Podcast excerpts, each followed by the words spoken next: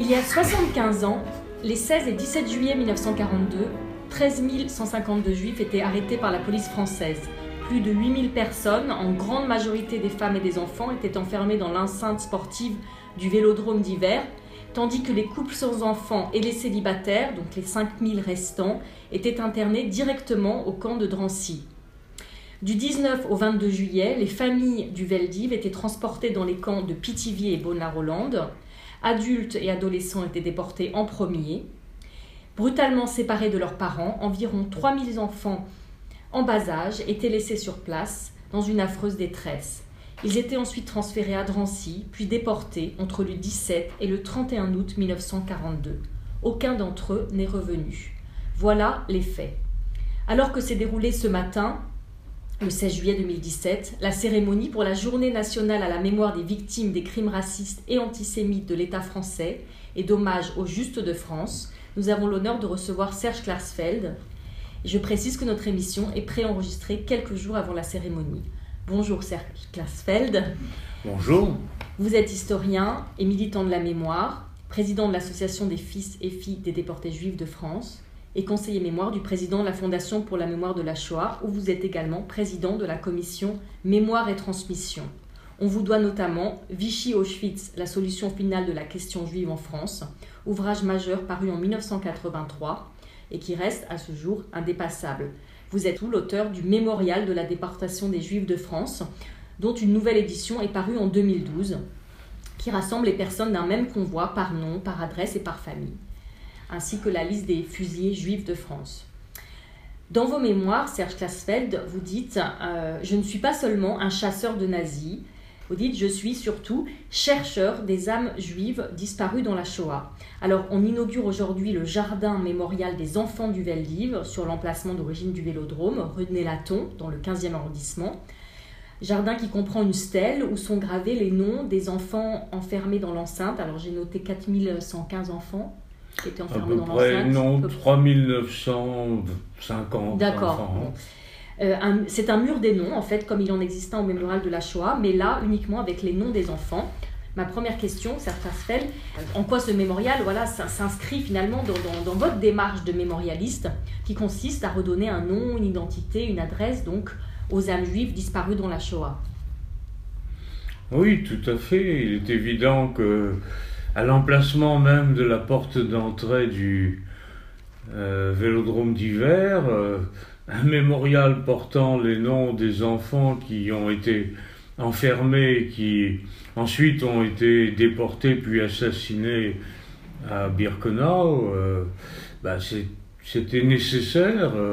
si j'avais pu, j'aurais fait un monument encore plus grand et qui aurait encore plus impliqué je dirais, l'émotion des Parisiens en le faisant avec euh, le lieu de naissance, parce que presque tous sont nés à Paris, et en le faisant également avec les adresses, puisque presque par rue et par arrondissement, puisque nous connaissons, après toutes les recherches que nous avons faites, euh, toutes les adresses de ces enfants. Donc, euh, sont des enfants de Paris et Paris doit honorer leur mémoire et leur mémoire, euh, eh bien, à l'emplacement même où ils ont tellement souffert et leurs parents aussi que bon, c'était nécessaire et l'occasion s'est présentée euh, avec euh, la rénovation par AG2R La Mondiale du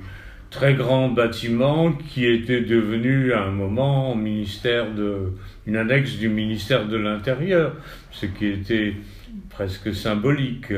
Et aujourd'hui, ce sera, je crois, le siège du Parisien, le journal Le Parisien, qui s'appelait encore il n'y a pas longtemps Le Parisien libéré. Voilà, les enfants n'ont pas été libérés, mais le Parisien l'ont été, donc ils doivent honorer, je crois, la mémoire de ces milliers d'enfants. C'est le crime le plus retentissant depuis la Saint-Barthélemy hein, à Paris et depuis les journées de la commune, mais dans les journées de la commune euh, et de la répression de la commune, surtout, les enfants n'étaient pas assassinés, tandis que là, euh, Euh, c'est un assassinat, bien entendu, il n'a pas eu lieu en France, mais le simple fait de livrer, comme l'a fait le gouvernement de l'État français, ces milliers d'enfants à l'occupant nazi qui avait tellement menacé, et puis de les livrer dans les conditions que vous venez de citer, c'est-à-dire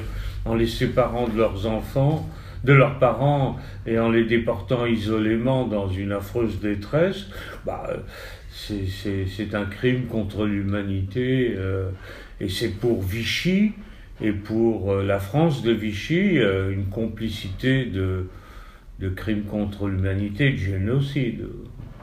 Alors au moment où nous préparons cette émission, qu'est-ce que vous attendez, vous, Serge Klarsfeld, de ce 75e anniversaire, la commémoration de la rave du divin? Particulièrement du 75e anniversaire, je n'attends rien. Si j'attendais le 75e anniversaire, tout simplement, parce que ça arrive le 75e, comme c'est arrivé le 50e, comme ça arrivera le, le centième. Surtout qu'on n'oublie pas ce que les familles juives ont souffert pendant cette période et également n'oublie pas que une certaine France a failli, une, une France a failli. À l'époque, il y avait deux France qui étaient antagonistes, la France euh, euh, du gouvernement de l'État français, qui agissait au nom de la France, puisque euh, il y avait un maréchal de France à la tête de la France, il y avait un premier ministre de la Troisième République, plusieurs fois premier ministre, il y avait euh, son prédécesseur était amiral de France, euh, et toute l'armature préfectorale et, la police était française. C'est donc l'État français, euh, l'appareil d'État et, l'antisémitisme d'État qui s'est abattu sur les Juifs. Et, donc c'était la France. Et c'était la France aussi à, Londres et, dans la résistance intérieure. Il y avait deux France. Et d'ailleurs, il y a eu une simultanéité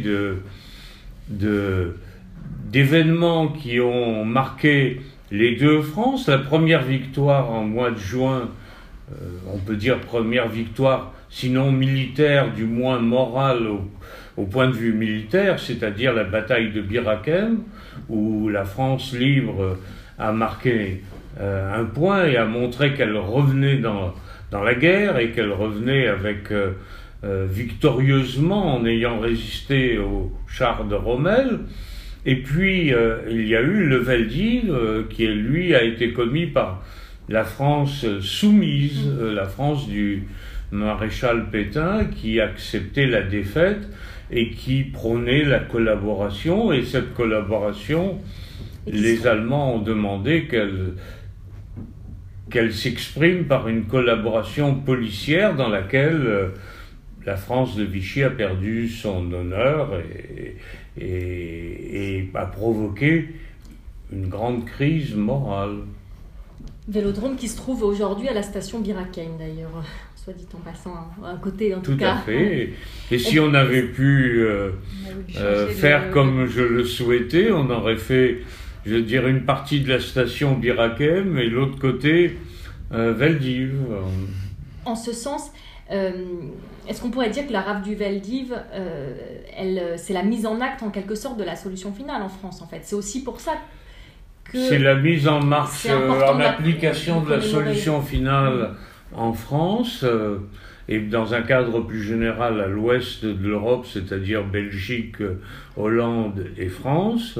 Par son ampleur. Et, et, cette fois, c'est la première fois qu'on arrête euh, femmes et enfants, donc les familles, alors que jusque-là, on avait arrêté à Paris les hommes dans les rafles de mai, août et décembre 1941. Là, on arrête aussi les femmes et, et les enfants.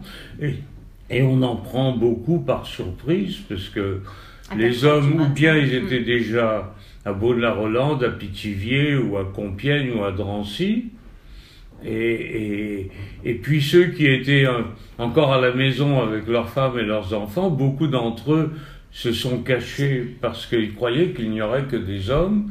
Et on a pris les femmes. Donc il y, a plus de femmes, il y a plus de femmes que d'hommes dans la rafle du Veldiv. Euh, il y a 22 ans maintenant, euh, Jacques Chirac donc, prononçait euh, un discours qui a fait date. Il est d'ailleurs affiché dans votre, dans votre bureau. donc il affirmait que la France, bien la France, hein, patrie des Lumières et des droits de l'homme, terre d'accueil et d'asile, la France ce jour-là accomplissait l'irréparable. il ajoutait Nous conservons à l'égard des, des 75 000 juifs de France morts en déportation une dette imprescriptible. Alors, euh, pendant la campagne, là, euh, la, présidentielle, en avril, la candidate du Front National euh, a, semblé vouloir remettre en question la jurisprudence Chirac en disant la France n'est pas responsable de la rafle du Veldiv. et vous, vous êtes d'ailleurs engagé avec l'association hein, des fils et filles déportés de de France, votre fils, votre femme, dans le quotidien Libération, en, appelant vraiment à ne pas voter Le Pen. Euh, est-ce que vous craignez que cette jurisprudence, en quelque sorte, soit, euh, soit remise en cause ou... Ce qu'a dit Jacques Chirac n'est pas inscrit dans la Constitution. Mais euh, en 2012, François Hollande a renforcé encore la déclaration de Jacques Chirac en venant au vélodrome d'hiver, une fois élu, comme Jacques Chirac l'avait fait, comme Emmanuel Macron va le faire. Et François Hollande a dit, euh, en résumant, mais ce sont ces mots, ce crime a été commis en France par la France. Donc il a renforcé encore le discours de Jacques Chirac. Il est évident que Marine Le Pen aurait été mm. élue, qu'elle serait venue dire le contraire. Et Mitterrand avant elle, enfin, elle pas sur cette ligne-là non plus. Et hein. Mitterrand, mm. elle se rapproche à la théorie... Euh, de Mitterrand et de De Gaulle, qui est la théorie de la France de l'après-guerre, de la société politique française, plutôt que de assumer ce qui s'est passé au nom de Vichy et au nom de la France, eh bien, ils ont préféré dire euh, que euh, Pétain, Laval, le régime était un régime qui s'est approprié la France et que euh, on n'en a rien à faire. Euh, la, France, la véritable France, était dès le début à Londres. À Londres, c'est ça, d'accord. Bon, euh, comme toutes les ambassades étaient à, à Vichy, les ambassades étrangères étaient à Vichy, le gouvernement de Pétain était reconnu par tout le monde, donc c'est une théorie qui ne c'est un déni historique, voilà, tout simplement. Il y avait deux France, il y avait une guerre civile entre deux France qui avaient des points de vue opposés, qui étaient dans des camps opposés et qui menaient des politiques correspondant à la politique euh, du camp dans lequel ils se trouvaient. Euh, le maréchal Pétain, Pierre Laval ont choisi de, de perdre l'âme de la France en, en en prenant un statut, en édictant un statut des juifs, en, ayant une politique raciale, euh, etc. Et finalement, en, en, livrant des milliers d'enfants, ce qui est le résultat de, de, de leur engagement. Et d'ailleurs, vous, comme, comme Simone Veil, d'ailleurs, vous avez toujours euh, pris soin en même temps de euh, rendre hommage au juste et en fait et de dire il y a deux France aussi, c'est-à-dire la, France. Oui, il y a la France de Londres, mais Londres c'est pas seulement Londres. il y a la, résistance intérieure et pas seulement la résistance intérieure. Il y a les braves gens, mm. c'est-à-dire les gens parce que ce sont les braves gens qui ont aidé les Juifs surtout plus que des réseaux de résistance, c'est-à-dire la population française.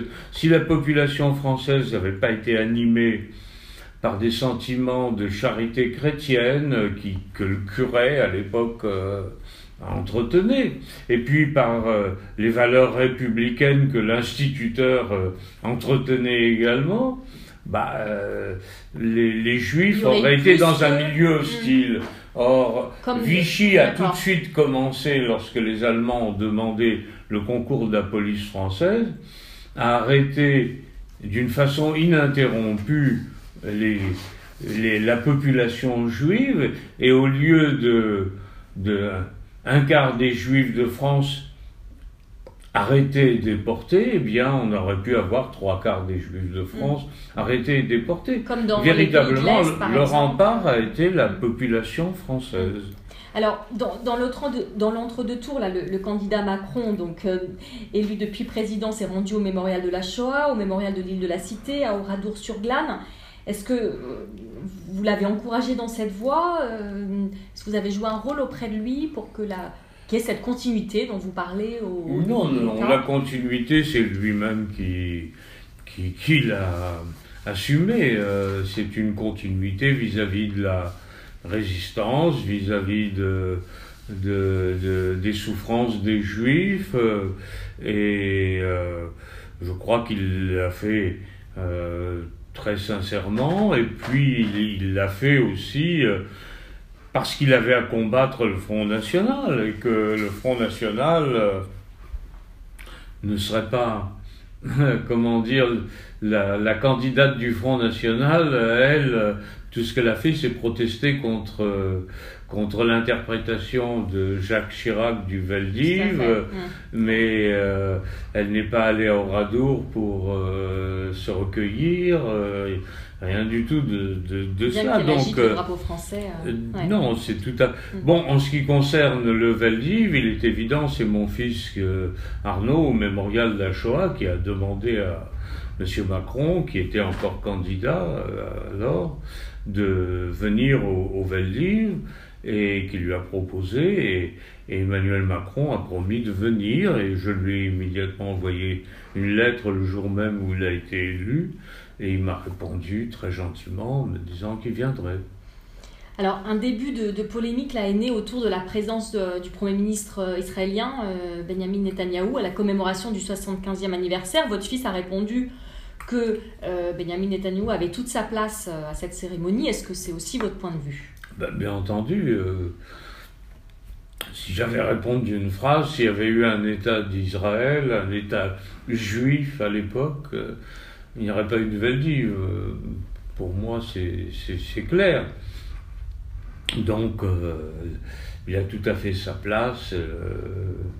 Et je suis heureux que pour la première fois, un Premier ministre d'Israël soit présent à cette cérémonie. Puis Ce que j'allais vous demander, c'est une prendre première, la parole, je crois. C'est la première fois, hein, euh, c'est ça qu'un représentant, enfin, oui. Premier ministre israélien. Euh, D'habitude, l'ambassadeur d'Israël est là, mais il a sa place. Euh, tout à fait. L'ambassadeur d'Allemagne, nous lui avons demandé il y a déjà longtemps de venir. Il a sa place, il, il est là d'ailleurs toujours l'ambassadeur de Pologne aussi. Donc euh, les, les, les, pays, les réconciliations sont en route. Les pays, l'Allemagne hitlérienne a cédé la place à une Allemagne euh, démocratique euh, qui cultive les mêmes valeurs que la France. Elle a sa place également.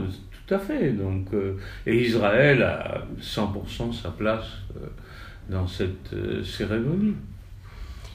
Vous êtes euh, conseiller du président de la Fondation pour la mémoire de la Shoah et depuis sa création euh, il y a 17 ans, vous avez permis à de nombreux projets d'aboutir, en particulier sur les lieux. Alors par exemple, il y a la réhabilitation de la Judenramp à Auschwitz, où sont arrivés les, Juifs de France.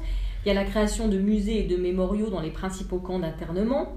Euh, alors il y a Drancy, il y a le camp des Milles, le Cercil, là pour les camps de Pithiviers et Bonne-la-Rolande. Et voilà, on était frappé avec euh, Rachel voilà, de votre intérêt pour les lieux, pour ces lieux de mémoire et d'éducation. Qu'est-ce que vous en attendez en fait par rapport à la, voilà, la question de la, perpétuation de la mémoire enfin, puisque...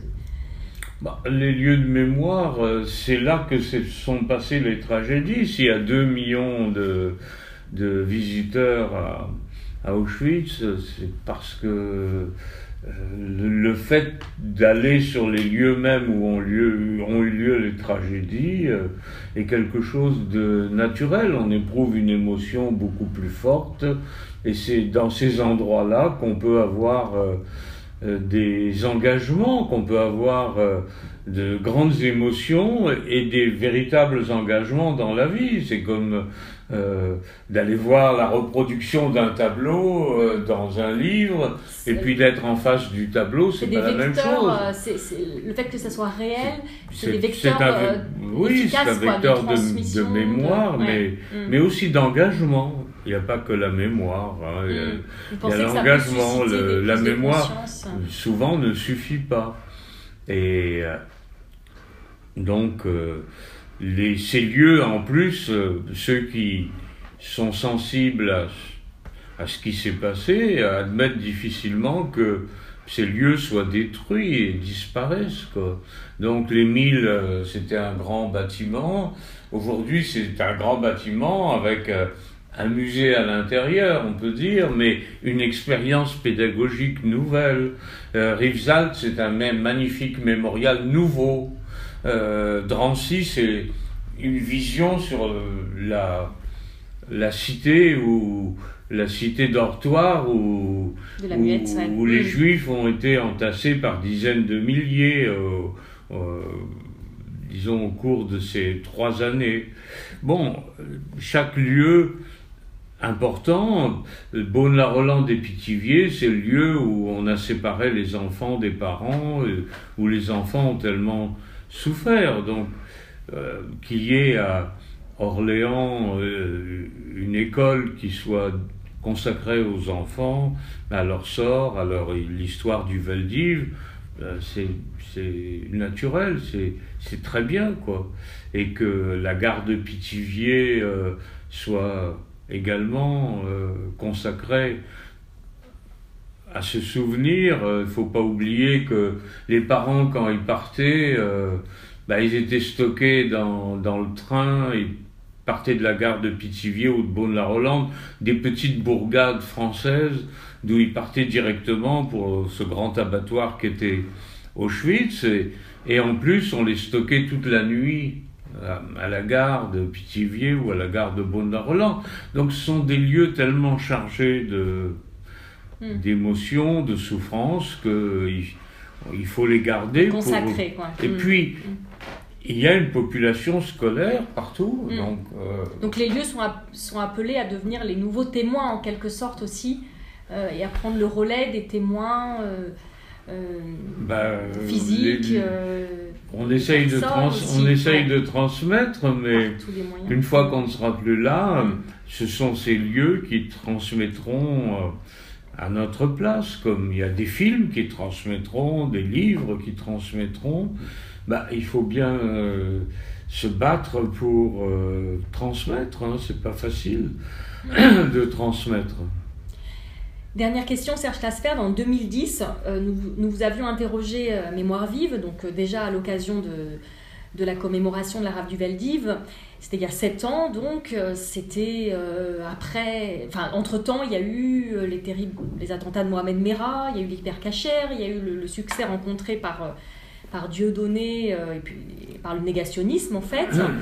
À l'époque, vous nous aviez dit que, d'après vous, les bases de la mémoire étaient posées et que donc l'avenir de la mémoire de la Shoah on ne peut pas dire qu'il était assuré, mais au moins, euh, voilà, pour un certain nombre d'années, voire peut-être de siècles, euh, voilà, on avait posé les bases. est-ce que, tout à fait. Voilà, est-ce que ans plus tard, euh, après tout ce qui s'est passé, vous êtes toujours, on va dire, relativement optimiste quant à la Non, je suis tout à fait optimiste pour le, pour l'avenir de la mémoire, parce que il y a une telle mémoire qui est accumulée et, une histoire. Savoir, voilà, savoir. Une histoire de la Shoah mm, qui est. Tout à fait dans les livres, les films, les thèses et tout ça, que j'ai aucune inquiétude pour l'avenir de la mémoire en tant que mémoire, mais elle peut être limitée à 50 personnes qui connaîtront cette histoire, et, euh, je préférerais que ce soit 50 millions, ou 500 millions, ou 5 milliards.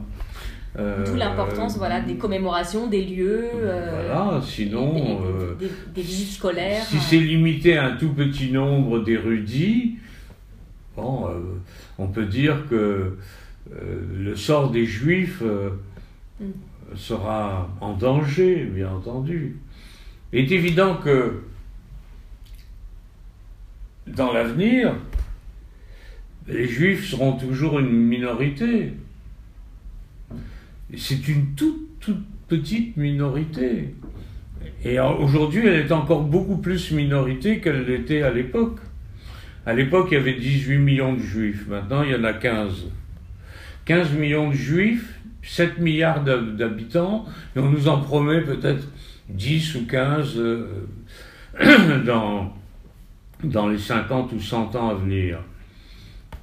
Et les juifs seront toujours 15, 20 millions peut-être. Euh, c'est rien. Alors une minorité est toujours en but à des, à des attaques, toujours.